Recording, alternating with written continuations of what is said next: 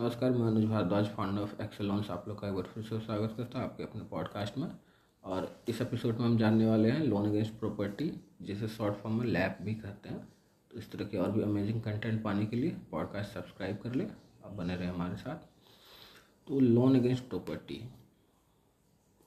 ये एक्चुअली होता क्या है, सो मैं बताता हूँ। मान लीजिए आपकी कोई भी प्रॉपर्टी है, उस प्रॉपर्टी के अगेंस्ट में आप लोन लेना चाहते हैं और आपके फाइनेंशियल जो है वो आपको सपोर्ट करते हैं।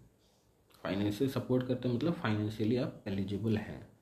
ऐसी बात नहीं कि आप एलिजिबल नहीं भी हैं तो भी लोन अगेंस्ट प्रॉपर्टी आपको दे दिया जाएगा, ऐसी कोई बात नहीं है। क्योंकि बैंक और एनबीएफसी को क्या चाहिए? कि उनको, उनका आरओआई मिल जाए रिटर्न ऑन इन्वेस्टमेंट आपको जो लोन देंगे, उस पर कुछ वो ई जोड़ेंगे, ये कुछ इंटरेस्ट जोड़ेंगे तो प्रिंसिपल और इंटरेस्ट मिलाकर बनाएगी ई वो आप हर महीने दे दें उनको। उनको बस यही चाहिए यही उनका बिज़नेस है। इसीलिए वो एलिजिबिलिटी देखते हैं कि एलिजिबल है कि नहीं है। एलिजिबल हैं तभी लोग अगेंस्ट प्रॉपर्टी जो है वो देते हैं। तब बात ये है, मान लीजिए आपका कोई घर है, उसका लोन ख़त्म हो चुका है। अब उसी पर होम लोन क्यों नहीं ले लेता? वो तो ज़्यादा अच्छा अच्छा रहता है। तो ऐसा इसलिए नहीं किया जाता है क्योंकि उसमें वक्त लगता है। होम लोन में मार्जिनल प्रॉफिट होता है, उसमें वक्त लगता है, बहुत सारे कैलकुलेशन वगैरह होते हैं, तब जाके मिलता है। तो अच्छा खासा समय उसमें जाता है।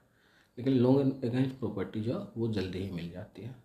इसलिए जो है, खासकर जो बिज़नेस वाले लोग हैं, वो लोग लोन अगेंस्ट प्रॉपर्टी लेते हैं होम लोन ले लेकिन हाँ अगर आपके घर का लोन ख़त्म होने वाला है और आपको लोन लेने की ज़रूरत हो सकता है कि पढ़, पढ़ने वाली हो। तो उसी होम लोन को आप कोशिश करें कि टॉपअप करा लें। तो इससे आपको सुविधा होगी।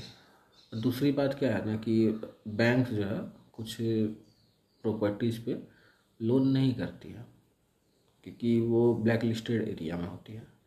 तो उस वक्त आप जो है एन का रुख कर सकते हैं।